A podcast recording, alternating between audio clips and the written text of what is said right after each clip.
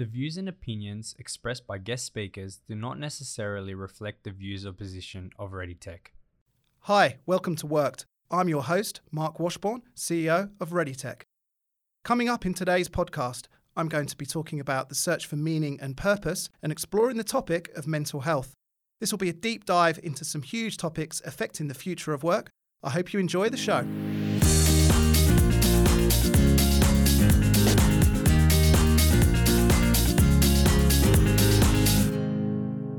So today's guest to help tackle these important issues is Darren Coppin, founder of Esher House. What can I tell you about Darren Coppin? Well, Darren is one of these rare creatures with both academic and commercial achievement. He has attained both a PhD in behavioural change and an MBA from a prestigious business school. Now, what Darren does is quite unique. He essentially blends the science of data analytics with what could best be called the art of human behaviour. To date, over 100,000 people have been through the Esher House programs. So without further ado, let me introduce Darren. Darren, how are you, my dear fellow? Nauseatingly good. Thanks, Mark. That is interesting, wonderful to hear. Delighted to have you on. So for full transparency, Darren's business, Esher House, joined ReadyTech a couple of years back and we worked together. Now you've been out a lot recently. You've been out with clients, you've been speaking at conferences, you've been researching a lot. I also understand you've taken up panning for gold. Can you tell me a bit about that? Not really. I look for nuggets, golden nuggets in everything, but I also have to have a purpose to everything I do as well. So if I just want to hang around in the wild and walk around, it's good to have something to do there. That's a good setup for today. Let's hope there'll be a few golden nuggets today. Have you seen the price of gold recently? It's skyrocketed. Yeah, since you got involved. So look, this is actually the longest time I've spent with you for a while. Usually I'd probably prefer to be partaking in a glass of wine if we were going into such a topic as the meaning of life. Yeah, indeed, vodka is probably more helpful. Maybe we can start by you telling us a bit about your own story through education and work. Yes, I started as managing director of a company in Britain that was an vocational education and employment firm. We grew it by chasing government funding to about 150 staff. And then I was lucky enough to sell that business. And basically, I had the money to spend 2 years not having to work full time. And I wanted to spend that time studying all the things that had driven me insane about the industry of getting people into work, helping people complete vocational qualifications. Why was there such high staff turnover in a pretty cushy job, you'd think? Case management and looking after job seekers.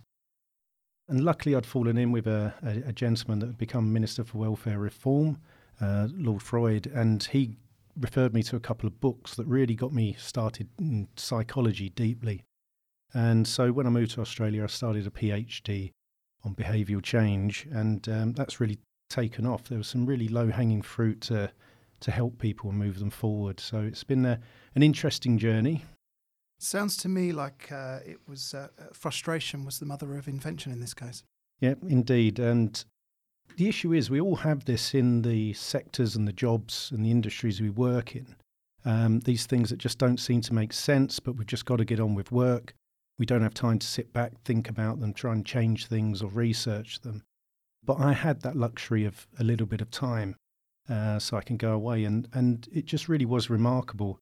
The world we live in today where you can do academic research and study millions of data points, it makes it so easy to come across what works and where it works and how to improve things in your sector. But the bottom line is having that time to be able to spend doing that. Yeah, it sounds like it was a great blessing.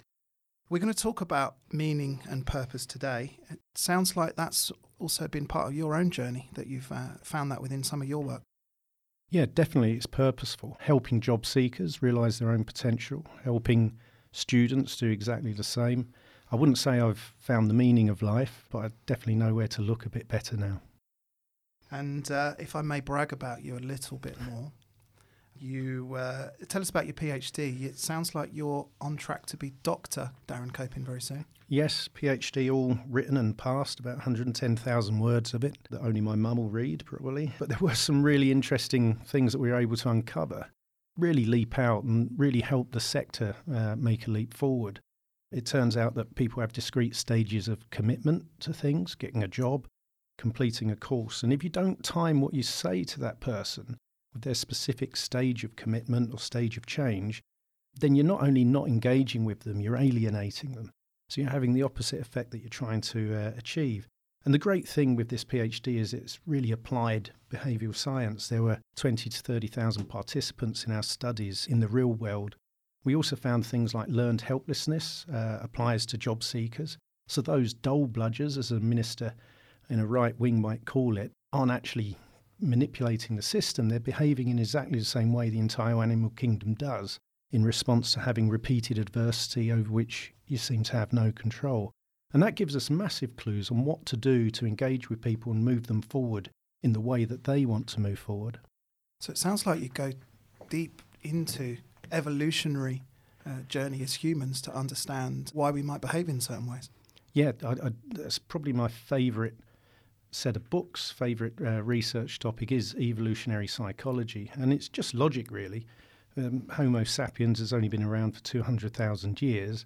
And for 200 years, we've lived and worked in the ways we do now. You know, that's less than 2% of our human history. So what we're instinctively responding to current situations is based upon how we evolved as a species. So for the uninitiated, can you just explain a bit more about this field of behavioural science? Yeah, it's a bit of a buzzword, and it's really been around for decades, but behavioural science deals with understanding any animal, but in particular humans. It's about minimising risk, maximising engagement with individuals, and it encompasses things that you already mentioned, evolutionary psychology, cognitive science, but increasingly physiological things, biology, neuroscience, and then of course we've got data, vast tracts of data now that we can call upon to give us truth and evidence and get rid of conventional wisdom and opinion, which often used to dictate policy.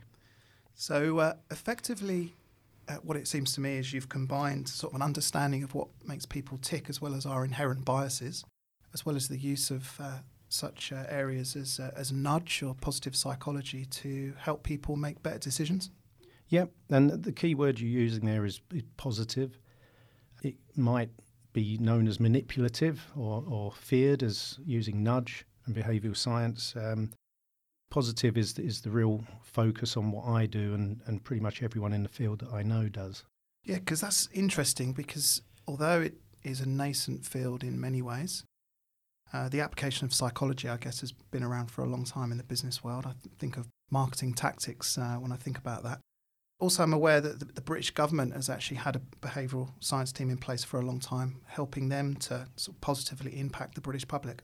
Yep, the Behavioural Insights team formed in the Treasury in 2010, really influenced by Thaler and Sunstein's book, Nudge. And that was really itself also influenced by a guy called James Wilkes in 1995, which was really about big change is really quite easy if you find the small things to do to influence it. So the Australian government have their own beta team now from 2015 onwards. So it's really called on, and what's beautiful is it's called on with government departments and hallowed institutions like Harvard to try and do the right thing by people. An example I came across is as humans we're sort of wired to stick to the default option, right? It's probably a practical example.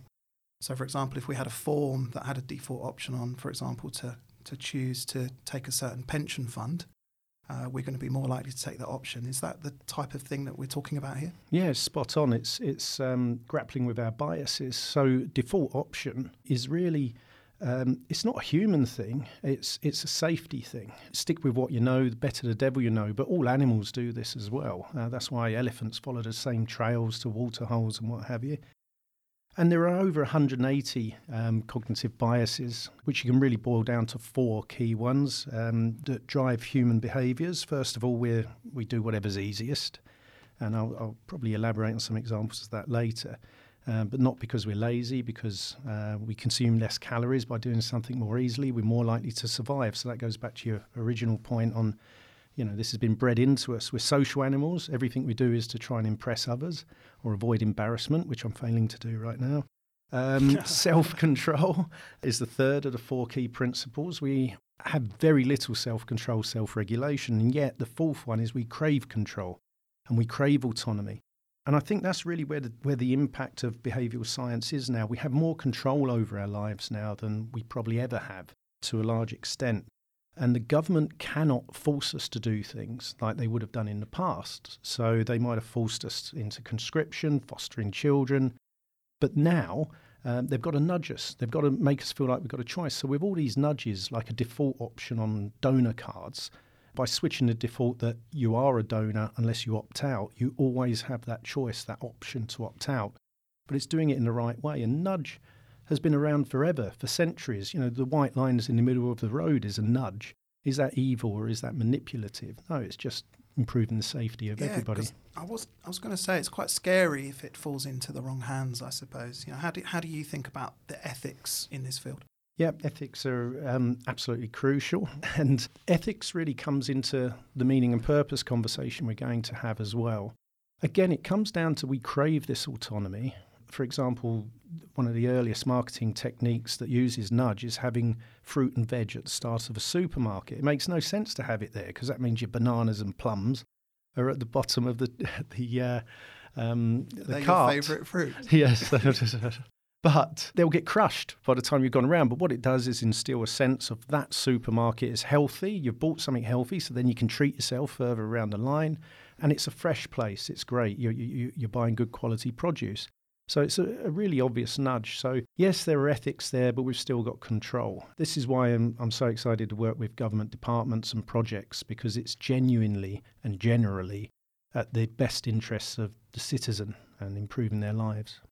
Now, that was a lovely segue there you mentioned to get into the main topic today. I think when we're talking about human behaviour, this could go a million ways, but we really wanted to hone in today on this area, really important for the future of work, which is the sort of search for meaning and purpose, and also the connection to mental health. Do you think people are searching for more meaning and purpose today? They're definitely searching more, I'd suggest. It's not that we need it anymore, but in the past it's been provided much more by pretty much any religion you can talk about. You don't have to worry about meaning and purpose and transcendence and an afterlife. It's taken care for you. There's so many quotes in the Bible, in the Quran, in Sanskrit writings that your purpose is to serve God and to do right by him and by others. And there you go, you're sorted. And you don't have to worry about making a difference in life because it's all about the afterlife. There's life after death. So that makes everything purposeful in what you're doing today. So you've got the payoff of a better afterlife. Now we're in a more secular society. So there is this existential vacuum. You mentioned the secular society. I think it's perhaps also not just the institution of church, but also family, community. There's less trust in government now. There's less trust in democracy maybe than we had before. And do you think all that goes to a change in the way that we have a framework around our purpose? Yeah, hugely. If you have a look at what derives well-being and life satisfaction, meaning and purpose are usually one of the key elements, social relationships. But the key thing that we can find with studies about the purpose of purpose is that there's an outward-looking aspect to the individual. They're not all about themselves. It's about serving a community. But there are downsides to that. There's been a huge erosion of the strength of family and community and, you know, smaller society. But there's been a massive expansion of the state and corporations controlling our lives, which sounds awful. But actually, if you look at it, it's had a massive benefit to us as individuals in terms of health, wealth, and security. If your cousin stole something from somebody, another family, then you, for most of human history, were quite within your rights to punish the cousin of the offending person. Women were used as property and traded and money exchanged. And that was the power of the family and the community. And that's been taken away by police and state-controlled law. So actually, it sounds a really negative thing, but there's been enormous advantages to this. And to extend it further, do you think that a lack of purpose is leading to more mental health issues today, such as anxiety, stress and depression? Yep, definitely. There's a lack of purpose does lead to this vacuum in your life. What's the point? How many examples do we have that people that seem to have everything, success, fame, and yet they've got this vacuum where everything seems meaningless? So there's a huge gap there. But it's been put forward that a lot of this reason is because of people having more time to consider and navel gaze and ponder. We're not spending our whole time hunting, gathering and worrying about life or death or saber-toothed tigers in bushes. But actually the opposite's really true. That makes a lot of sense, that argument. We got more time, so we mull over things. It's the curse of being human and conscious, is that we turn things over and over in our brain a lot. But studies of pretty much every indigenous society show that they work for 18 to 30 hours a week. So the Kung Bushman is where I get that quote from. And that includes the commuting to hunting and gathering areas and getting water. I understand the traffic's not as bad. No, indeed not. A couple of elephants in the way. If we had working weeks that were 18 hours, including the commute, then life would be wonderful, it seems. You know, we'd have an enormous amount more time. And there's a famous quote, an anthropological study of the Hadza people in the East African Rift Valley, when the anthropologist said that the men there are more interested in chances of games of chance than chances of game. They're more interested in playing because they've got more time. So the issue today isn't that we have less time, or it isn't that we got more time, you know, to navel gaze. We've got much less time. Every second we have spare, we spend it gazing at our phones, stuck in traffic lights, sitting on the loo. You know, you've got to look at it. And it takes an enormous amount of self-discipline to give yourself back some time. But you don't even have time to be depressed anymore. You go to a doctor, you're moaning that a few bad things have happened, you've got a sense of loss. They go, well, I can fix that for you. You're back to work tomorrow. Here's a tablet, which from all the studies I've looked at works in perhaps 16% of cases. So they throw a tablet at you so that you're straight back in. Now, depression is a sense of loss. And this is one of the first books I read on psychology and what we're dealing with, behavioral science, which Lord Freud suggested to me. The evolutionary basis of depression. Everyone needs time to recover from things and think about stuff and to adjust your life after a sense of loss, a loss of status. You might just be embarrassed that a girl blew you out, or you might have lost a family member or a job or whatever. All indigenous societies still have this time where you can go walkabout or go into a sweat lodge or take some time. Now we don't have that. You're just thrown a tablet and said, get on with it and good luck. Yeah, it's kind of counterintuitive, isn't it, in some ways, when we have many more of our basic needs covered now. You know, if you look at sort of Maslow's hierarchy of needs, you know, most of our needs are met better than before. So it doesn't really make sense that we have this major problem with mental health issues. No, you're absolutely right. If you look at every descriptor of human life, we're pretty much better off. We've got more food than we can deal with. We're producing more food. We got more money, we got more gadgets, we got more security, which is one of the key things. The murder rate was allegedly about one in between 300 and 3,000 in the 1500s. Now it's one in 100,000 in Western Europe and the United States even. So on every measure, we're better. And yet for the last 15 years, there's been more deaths by suicide than war and violent crime combined. So this doesn't seem to make sense. Why are we so much more depressed? And to bring it back to Maslow, what I described there was the bottom few levels of Maslow's hierarchy of needs, which I learned when I was 15, and it's only about 2 years ago it actually became useful. But the bottom layers are all being satisfied. So what is it about our needs that aren't being satisfied that are leading to higher anxiety, stress and depression? So research I read recently was actually showing that perhaps mental health is not actually increased, but it's been kind of the destigmatization means that, you know, there's now more awareness, so people are not suffering in silence as much. I find that a little hard to believe personally with some of the statistics that we are seeing. You know, I understand that 1 in 10 Australians are on some form of antidepressant, and that just blows your mind, right? But, you know, perhaps it's the great battle of modern times, and seems like we have a long way to go to understand both causation and treatment. Yeah, you can understand the argument that now we've got words for bipolar, anxiety, stress, depression. And you talk to a great-grandfather and they say, yeah, I knew this bloke and he just kept to himself and we left himself to himself. It probably was always around, not as many words, but there does seem to be something different now. There does seem to be something in society where we've lost those social bonds. And it's no irony that the greatest successes of modern business and the internet are social networks at a time when we're losing social networks. But that has a massive danger. And that takes us to the top of Maslow's hierarchy of needs, this self-actualization and doing what you love. But it's also an issue of exposure. So when I was a kid, I obviously made a lot of stupid comments at school. I can imagine. Well, it is a stretch, but I'm sure you can. But it would never be plastered all over Snapchat for 3,000 kids to realise, and for me to be reminded of it 2 years later. I would have had the mickey taken out of me, or the mockery, as we say in the vernacular here, at school break time, and then that was that. Whereas this haunts people. But there's also an issue with, we used to only compare ourselves with the people in our 30 to 50 person family group for hundreds of thousands of years. And then that got bigger to people in your local town or your county. But now we're compared to something that's going on in Ohio. 7 billion people, right? Exactly, yeah. So scale. The feeling of inadequacy is massive. So we're trying to broadcast our wonderful 1% of our lives on Instagram, but we're being compared to everybody's 1% of their lives, and we feel inadequate, and that leaves you hollow. And if you do make a little bit of a boo-boo, then it's spread around everywhere. So can you imagine the issues that young people in particular are facing as they come to their trying to choose a career, where you're saying, oh, this is the most important decision of your life, you're buggered, otherwise you've got to get it right, otherwise you've messed your life up.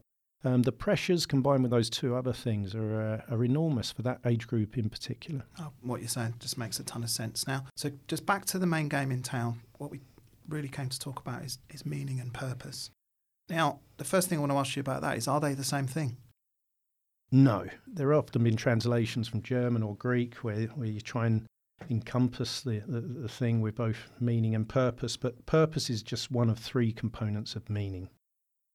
And now I know you like to go back to the classics and kind of start at the beginning with things with a lot of your work. So what can we learn from, say, the philosophers about meaning and purpose?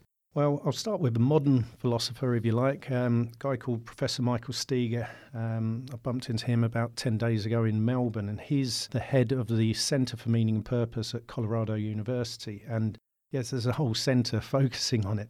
And what's interesting is some of the studies that come out of there and that are quoted there is that when you measure someone's sense of purpose and they're perhaps in retirement age, the bottom 10% of those people that feel that they've got some sort of purpose in life are twice as likely to die as the top 10% of those that. So purpose is key, but it's only one of the three components of meaning. The other is identity, who we are and where we fit in the world. And the other one's significance.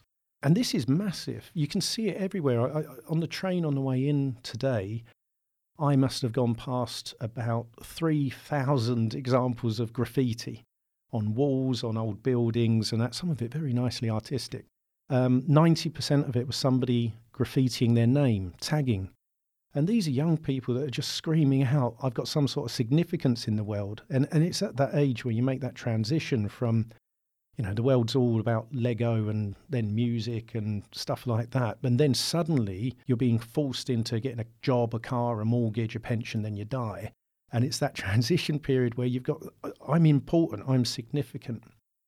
So there's interesting things I just said there. There's purpose, identity, and significance were identified by Professor Steger as the three components of meaning. But you could argue that, yes, Gandhi had that, Dalai Lama certainly, someone you know that's a really strong pillar of community might do. Hitler, he had those. So this is where the... Controversial. Yeah. Well, he did, you know, he had a purpose. He knew where he was and where he fitted in the world, and he had significance. So he definitely had meaning. But for meaning to really mean something, there has to be a degree of ethics. And this is where the ancient philosophers kick in, really. So Nietzsche said that heroism, meaning you have to be heroic, be bold and dare to do, be different from the rest of society and push forward. Don't be afraid to be a leader. Well, Hitler ticks that box still, so that's a bit of a worry. But the one that really kicks in out of the four real components that the philosophers have said over the last 2 millennia is that excellence is what Aristotle said was absolutely key. Find out what you're good at and Get better at it. Find out what you love, your virtue, your strength, your character excellence, and focus on that, and then offer that skill to your community. Now, what's interesting is we often tell children to just be what you want to be, do what you want to do what you love, which is actually dangerous, and I can elaborate upon that later, because it means what's going to happen to society if everybody does that coming out of school and university today? Nobody's going to do any of the jobs that we really need. But what you can do is apply your strengths and your virtues to a particular role and task and job and get more out of it. I know what your key strengths are, your character strengths. How do you know that? Unagi, I read your mind. No, you completed the Values in Action Character Strengths Survey. Yes, that was fascinating.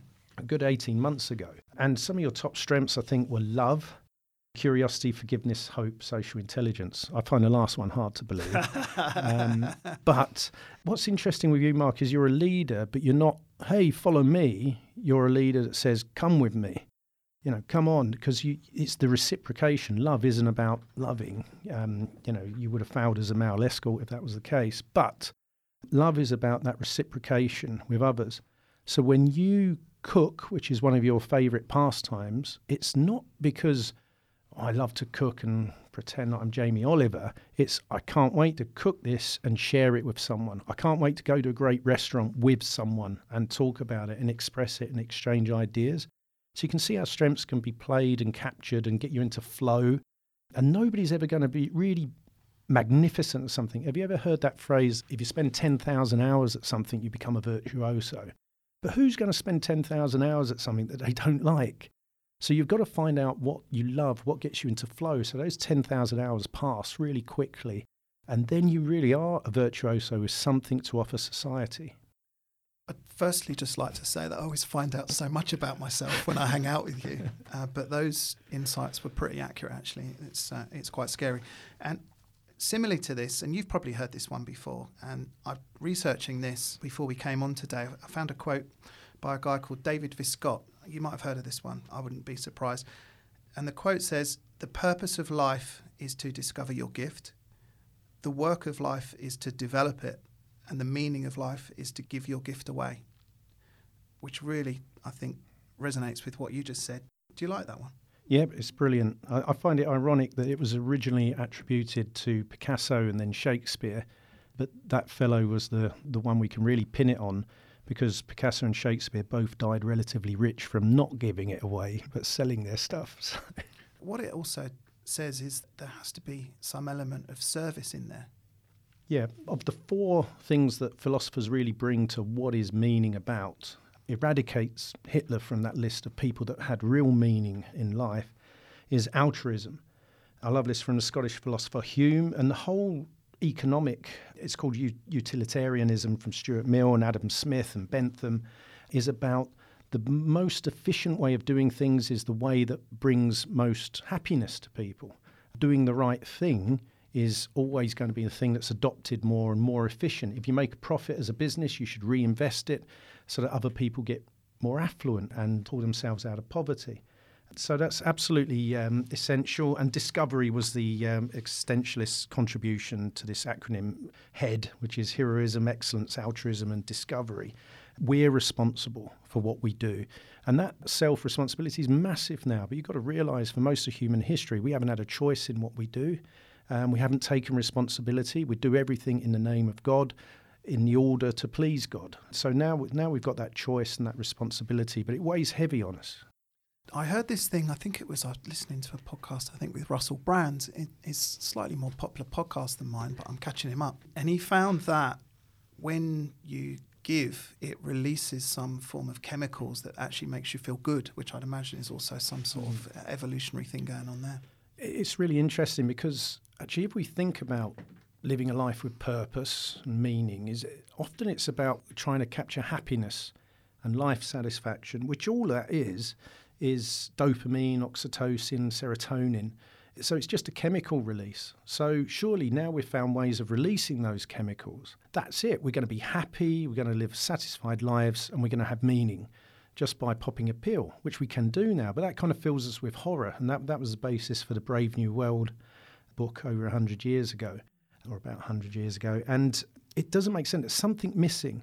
And by any measure, so Daniel Kahneman won the Nobel Prize, and he measured having children, the first year or two of having children. It's a bloody nightmare. There's crap everywhere, there's sick, there's no sleep, everything like that. I'm saying this from the heart because I've got two tiny kids. But so on every measure of life satisfaction, meaning and purpose, it's a nightmare. It's the opposite of what you're trying to achieve. But when you ask a parent, what's the meaning of life? What's your purpose? It's my kids. I love it. They're bloody brilliant. So there's something missing there that is really conscious. And it's about that giving away, that nurturing, that unconditional love, that support is massive to us as a species. Now, I want to go back to a word that you used before, and that word was flow.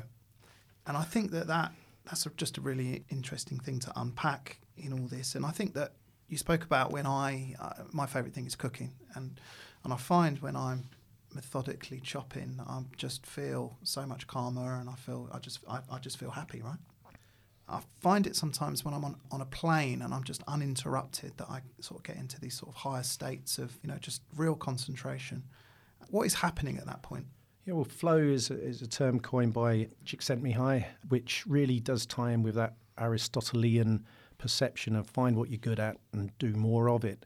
And it turns out when you do more of it, when you're working at something that really plays to your strengths, time just whizzes by, you excel at things. But what needs to be noted here is that app makers, game makers, try and get you into a state of flow where you just about achieve something, you get satisfied with an achievement, a level up, then you carry on and you go and go, go. So it's kind of a good flow and a bad flow. The good flow is obviously where you're pushing yourself. And it's interesting to note one of the key definitions of flow is where you're challenging yourself. It's just within the realms of achievement, you're pushing yourself. But if it was too easy, it would be boring and it's kind of bad flow. So it's important to make that distinction. But when you get into that flow, it's almost meditative. It's a brilliant state to be in, and people generally excel. If you look at the things that you do to get you into flow, whether it be writing a presentation or cooking or painting or playing sport, there's always a match with what your core strengths are, your character strengths. So is it possible that when we achieve that state of flow, and, I feel that you sort of lose sense of time, don't you? And you sort of lose... your whole self-awareness sort of goes. Is it possible that at that point it's actually the sort of self-doubt or the chitter-chatter of the mind is sort of shut off? Yeah, that's where that meditative angle comes from. It's you're just into doing something that you love and is all-consuming, all-absorbing. Otherwise, you'd never spend those 10,000 hours doing something to get better at it. And meditation itself, which increasingly is being offered up as a solution for mental health issues, is having a very similar effect, I'd imagine. Yes. I mean, we shouldn't really have need for meditation if we were living perhaps as these glorified hunter-gatherers. And as I've explained, there's a lot of advantages to how we live today. But you'd have a lot of time walking, sitting, thinking, gazing over meadows and pastures and meditating without really realising it. But there is a necessity for it. I'm a massive skeptic, but I can't deny the effectiveness and the success of meditation. And it's not just perception and self-reporting and qualitative studies, it's quantitative. You can measure it in the neurons that things are happening. People are broadening and building their networks. They're able to succeed. But there's a very Western thing about meditation. Now, the point of Buddhism is that we spend our lives chasing meaning and purpose and good emotions and running away from those that cause bad emotions. So we're constantly chasing, we're constantly running away, we're constantly trying to find that sweet spot and negate one thing and maximise the other. And it's bloody exhausting. So meditation is really about just forgetting all of that and just being in the moment. Now, the Western aspect on meditation is that you will find answers inside, seek solace on the inside. It's not even that. We're too proactive. You've just got to empty the brain and then it functions a lot better. So it's got a massive role to play, increasingly in schools as well, of course. So a lot of your work goes back to these sort of evolutionary building blocks, as it were. Have you come across anything that points to why we have this predilection almost for negative thoughts and for this self-talk? Yeah, if you just think about it logically, and it took me about 7 books to start to think logically on this, so it doesn't come that easily, but we do have this negativity bias. It's just bred into us. So the more negative people would be more cautious and therefore less likely to die. You can take it on a global scale or on a micro scale. You know, if you hear a rustling in the bushes while you're sitting around the campfire, all the optimists go, "Oh, it's nothing," whereas the pessimist will go, "Oh, there might be a monster in there of some sort," and they'd get up and walk away. And then the monster comes out and, you know, grabs them. And so the pessimists survived. But there's a good side. There's a flip side to this as being human, is that the humans that cooperated and cared for others and had each other's backs, they were more likely to survive as well. So it's not quite schizophrenia in us as a species, but we have this negativity bias, which we can try and train ourselves out of us, because most of that negativity is bred into us due to a life or death situation, which isn't appropriate now. You know, blushing is to flush blood to your extremities and your muscles so that you can run away or fight or flight or freeze. It's completely inappropriate for most of the situations where we blush. You know, if you start talking to somebody new at a bar and you either punch them or run away, it's kind of inappropriate now. So we need to learn to control these instinctive reactions. We really do live in the most unnatural environment, really, don't we? I suppose that's where a lot of the problems come from. To drag this back to the work that you do, a lot of this understanding, of course, has really profound implications for the future of work and education. Can you expand on that? I touched upon the dangers of telling all young people, do what you love. And, you know, I find myself thinking about it with my two toddlers. Mm-hmm. I don't care what they do as long as they love it and do it. But that does create a deficit syndrome. It creates a society and a workforce that might not want to do stuff. Also, schools are really badly designed for imparting knowledge to everybody. It probably works for 60% of people, but you're not building the virtues that we would have throughout history of persistence and grit and determination and patience and understanding and community and communication and growth mindsets, all of these things that actually, when you look at the Ernst and Young reports, the Deloitte reports, all of these reports on the future of work, these are the human skills that are required to succeed going forward. Adaptability, psychological flexibility is absolutely critical. And schools are starting to teach these more. They're taking a strengths-led approach. They're taking a salutogenesis approach rather than a pathological approach. What you're bad at, right, let's focus on that instead of what you're good at. But it's interesting. It's kind of coming full circle to what your old grandma used to say in the old wives' tales of what was important in life. But now it's backed by data, evidence and science. I guess meaningful work then just ticks a whole load of boxes when it comes to deriving a sense of purpose and meaning and thus well-being. Yes, meaningful work's absolutely essential. If you look at any of the most recent data in the last few years, people that are engaged and they've got a sense of purpose, and it doesn't have to be your purpose, but even a shared purpose in the workplace is fulfilling. If you achieve something as a team, it's massive. And those teams that are engaged in that manner are much more successful than teams that are motivated by league tables and only financial motivators. But I was having a chat with a friend, Bob Easton. So he's the chairman for Accenture in Australia and New Zealand. And he said he was looking at some things and he worries that purpose is the next con, by which he means that people are just harnessing this. Oh, we've got these amazing values, this amazing purpose. Come with us on this journey. And there's a lack of authenticity and a feeling of manipulation about it. So there is that, coming back to the philosophers, you know, you need that altruism, you need that virtue about what you're trying to do. It makes me think of when people tend to retire early, they think that on the other side of that is going to be all this time and everything's going to be great, and not actually realising that a lot of their identity, their meaning was actually being derived from the work that, you know, they actually thought they were trying to get out of.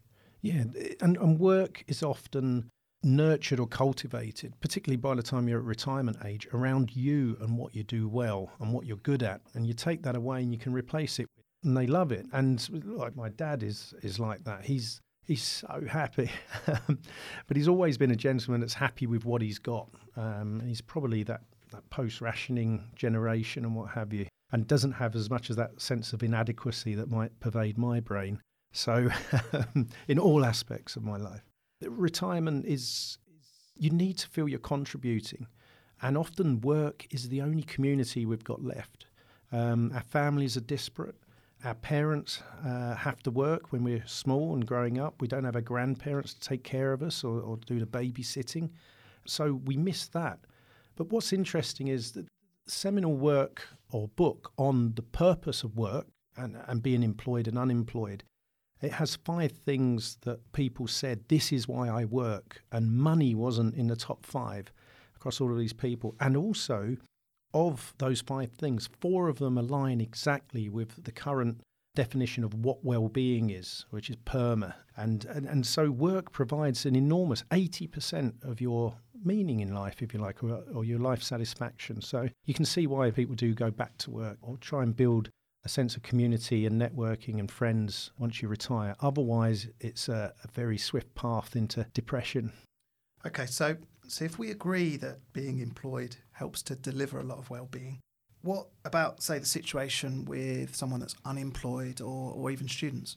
That's really the crux of my PhD, is that you can see that well-being goes up markedly in people that are working, and it goes down when people lose their jobs. In fact, there was a study where if somebody loses their job, it takes them 5.1 years to recover their previous set point of life satisfaction. If that same person's wife died, for example, it took 4.9 years to overcome. And that was even if they got a job 6 months after being previously made redundant. So work's remarkably important. So the whole hypothesis I had is if well-being is so intrinsically linked with work, if you're unemployed and your well-being's gone down, what if we use all of these evidenced interventions to improve an individual's well-being? Would that improve their activation or their motivation or their general sense of purpose or desire to re-enter the workforce? And it turned out it did, if we measure it by how many more people got a job after they've been through interventions that purport to improve resilience and well-being by world-leading levels, which is really what was the creation of my business. Esher House was really came out of what we found in the PhD studies. And why should educators maybe care about meaning and purpose? Does the current sort of conversation around skills and employability miss part of the point of education? When you choose a vocational path, you think that's what you're doing for now and for life. But really the core is knowing what you're good at and finding that within that job and maximising it, but then being able to apply it elsewhere. So I'll give you an example we had recently of an electrical apprenticeship. And they'd studied it, they'd got up to speed, and right at the very end they'd completed it, got into the workforce, and their skills are out of date, went fully into the workforce. And that's the issue right now, is that things are changing at a remarkable pace, a wonderful pace, but we're out of date all the time. So we need to learn the foundations, but it's the psychological flexibility, the growth mindset, and the ability to adapt using what we know are our own core strengths that are the critical skills for a future workforce. You mentioned that assessment before. How do we effectively find the strengths in people? Well, we can take academically validated strengths finder tests from Gallup or the VIA Institute, or you can have a chat with someone. If you just say to somebody what you're looking forward to in the next month, and they go, oh, I don't know. Yeah, what are you looking forward to, Mark, in the next month? I've got absolutely nothing to look forward to. So I've got a little trip planned, actually, Darren. Now, if I was to expand upon that, well, why are you looking forward to that trip? Literally, mostly, so I can genuinely spend some time with my wife and family. Yeah, and why is that? Because they're not under 2. And why is that a good thing? I think it's just I feel that that's when I'm at my most natural and when I'm most happy. If that's the biggest thing you're looking forward to, and I know you lead a helter-skelter, crazy, amazing life of exceptional things, but if that's what you're looking forward to most in the next month, is spending time with family, people would probably say, well, one of your greatest strengths is clearly love and spending time and hope, and they indeed are your top strengths. And I didn't need a 124-question survey to establish that. But it's important to know that. And people rarely think of themselves in terms of virtues and strengths. When was the last time you said, oh, well, I'm bloody brilliant at this? People often don't know it. When we do this with job seekers, and we've had tens of thousands of job seekers in Australia and Britain go through this model and identify their own strengths, they're often more surprised about their strengths than their colleagues or the people around them or people that know them. They say, really? Love of learning is one of my great strengths. It's like, oh, God, you don't shut up asking questions. You know, the people around them know their strengths more inherently than they do.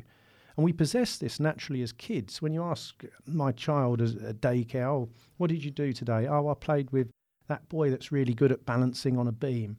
And it's like, oh, right, okay. They describe each other in terms of strengths, but we kind of lose this and blind this. So it's important to have that perspective. And there's never been a real policy on a global scale or on a micro change behavior program where it hasn't been successful because not that you're focused on deficits and what you can't do, but you're focused on what you're great and what you can do and what motivates you. So then the barriers that you're overcoming become insignificant. You're focusing on the good stuff. That's absolutely fascinating. Can we ask about yours? What are your strengths? Love of learning, curiosity and social intelligence are the top three. That absolutely comes through in what you do. Now, I know you've also worked with some large firms, government departments to deal with mental health issues in the workplace. What have been the findings in that work? It has been interesting because you often get different opinions from individuals and then the work health and safety managers and then the executives. But there have been some absolute commonalities through from whether we're dealing with a school in the outback to a large government department in a metropolitan area. The key thing is that a boss's attitude cascades. So if we went in to have a chat with the boss and they're all over the shop, they're frantic, oh my God, I'm so sorry I'm late, it's just been a crazy morning, then the anxiety and stress that seems to pervade the entire department is everywhere. But if we go in and see that same boss and I go, I'm so sorry I'm late, I had to sort something out. I'm not talking about you here, Mark, but, yeah, but you are like this. You're amazing. But I had to sort something out. It's all sorted now, so I'm with you. Let's talk about it. Then the whole department, the whole establishment, organisation reflects that. But the single greatest resource for well-being and resilience in the workplace that reduces absenteeism, improves productivity, is camaraderie. And peer support, which is something that's eroded constantly. You know, in schools, the common rooms are being broken up.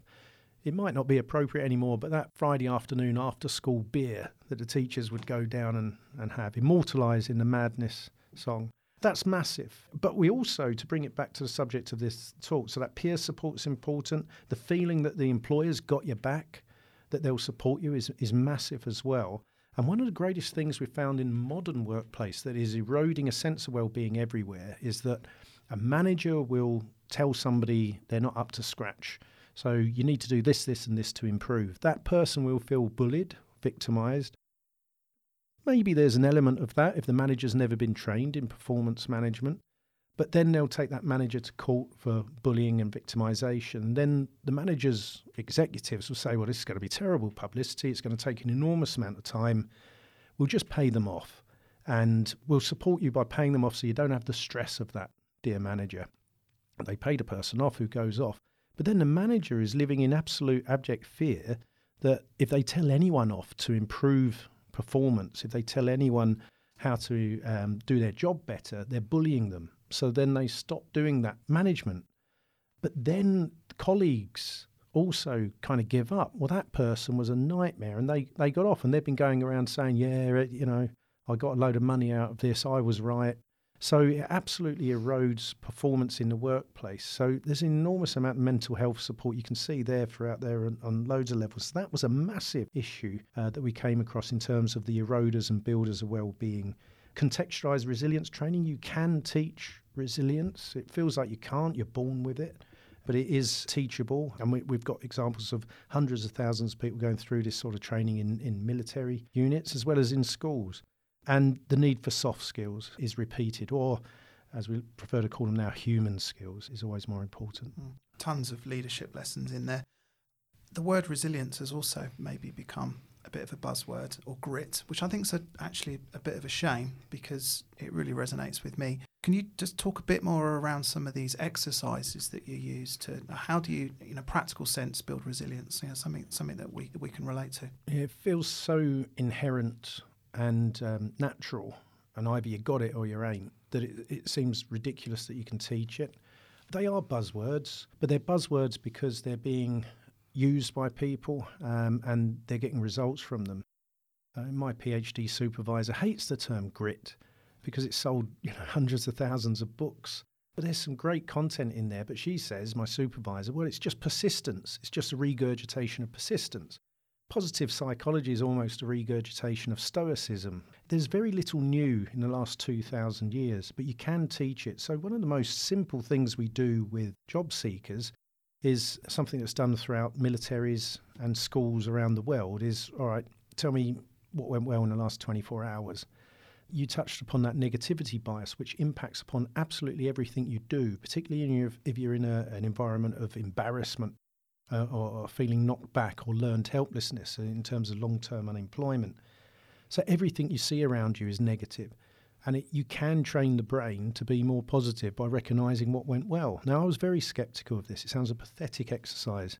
I don't know, found a parking space. This will be over in 5 minutes. And, my wife cooked me my favourite apple crumble last night. It's a ridiculous exercise, but you can actually see it. Brain patterns change. There's a broaden and build theory. People think less narrow-mindedly, and you can see your way out of problems. And that's one example of, say, the 32 most evidenced interventions we use with job seekers. Would you mind going through the rest of the 31? No, I'm just joking.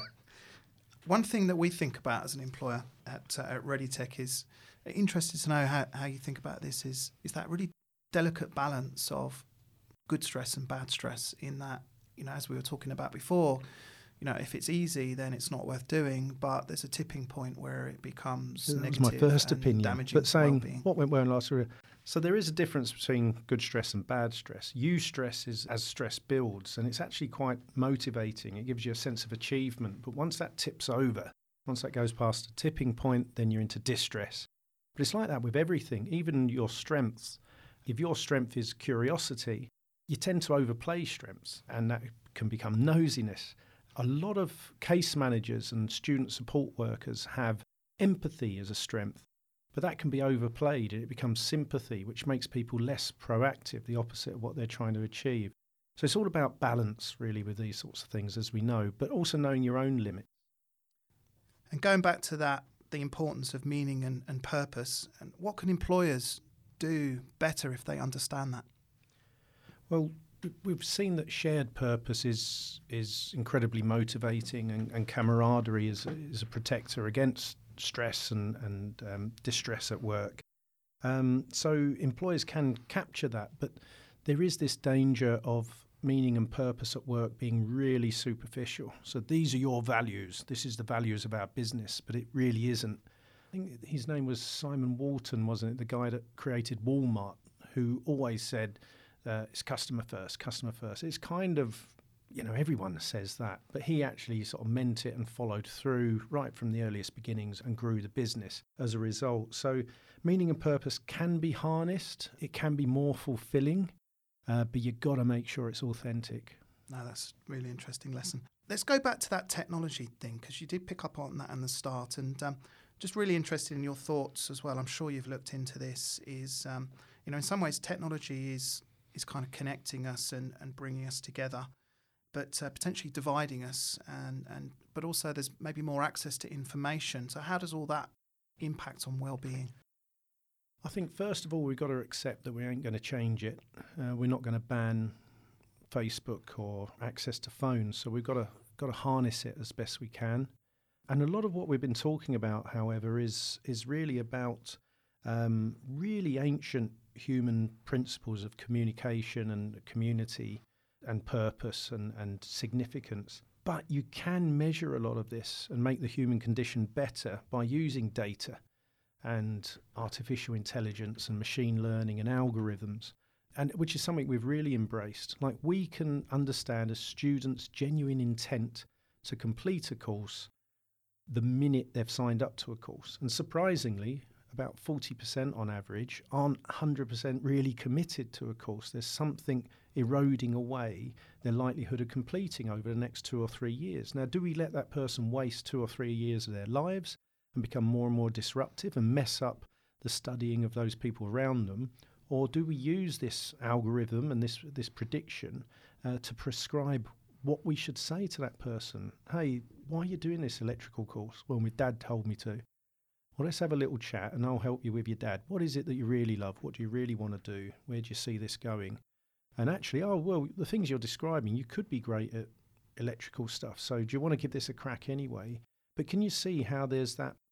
It's often a false thing I hear at conferences saying, well, it's disruptive technology, it can humanize things. But really in education and employment, I'm seeing it come in, and technology really is making a difference to people's lives, and meaning that case managers and student support can be more human and really engage with someone straight away. Now I'm going to take a bit of a risk, and we are going to start to wrap this up. And one of the last things I wanted to ask you is about the meaning of life. And the question is, isn't the meaning of life really about what's the point, and about dealing with death, really? It is, because we can have a massive sense of purpose, a massive sense of achievement, but then we die, so what's the point? And it is about that significance and then the transcendence, which, again, in a secular world, we've lost a lot of. And I guess I don't have the answers, because this really is the meaning. If I did, I'd be the Messiah. You're not the Messiah. You're a very naughty boy. But sorry, that was too easy. But I do know that we need a bit more time in ourselves, in our daily lives, to think about things and find our purpose a bit more, focus on it, find some meaning. But at the end of the day, really, it's exactly the same as an ant that we might have just stepped over. It's about procreation, and it's about just surviving and ensuring our DNA continues in a better, safer, stronger way. That's what every tree, plant, bacteria, animal and human's trying to achieve. So for me, it's having the time to think about things, know yourself a bit more, but then knowing what to do, leave everywhere that you approach better than how you found it. So that can be true of your life, your family, the person that just served you a cup of coffee. Everywhere you go, try and leave people a bit happier. Try and leave the environment. Oh, there's a bit of crap on the floor. Let's pick up that rubbish.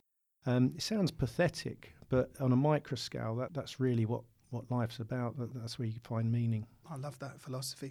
Do you know, Darren, every time I find the meaning of life, they change it. Boom, boom. Boom, boom. Any philosophical jokes that you want to finish up on? No, I'm spent. So you've mentioned a few books there, actually. I'd quite like to ask you this is, you know, we could talk forever about the biggest questions of humanity.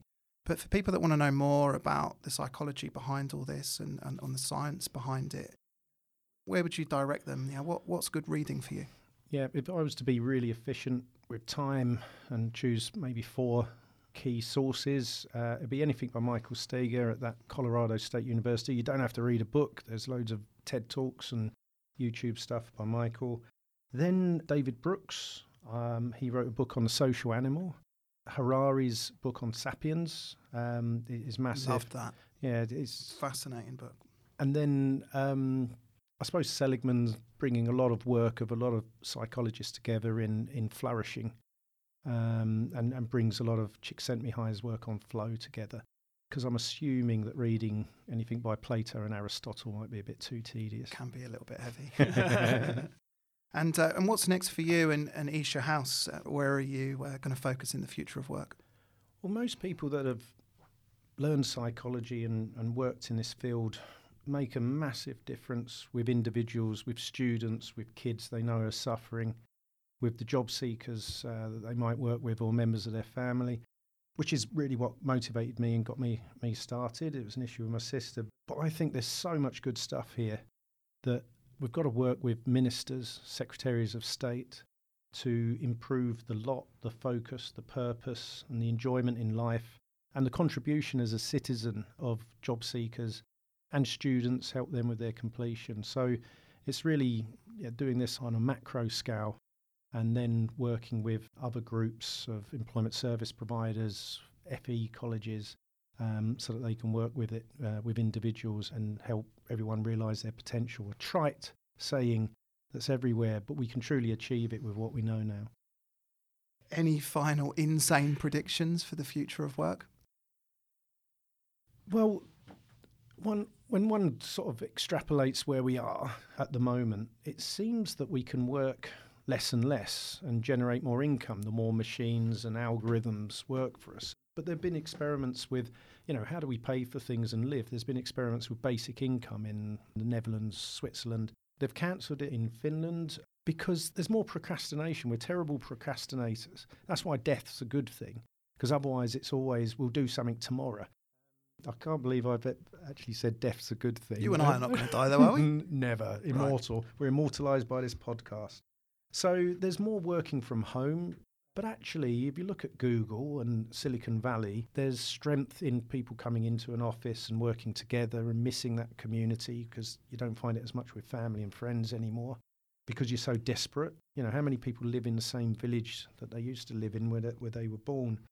So I guess my great hope is that whatever the technologies provide and the modern world is, we've got more time to prioritise and spend it with our families and spend it with people that matter and people of a like mind, because that'll make us happier overall anyway. Do you know what, Darren? I'm really glad you took those 2 years off to do all that reading. And thank you so much for the fascinating conversation. Thanks for your insatiable curiosity and for your genuine care for humanity. Really enjoyed the discussion. Thanks, Mark. And thank you very much for listening. If you want to hear more from WorkED, find us on Spotify or visit readytech.com.au. Keep tuning in.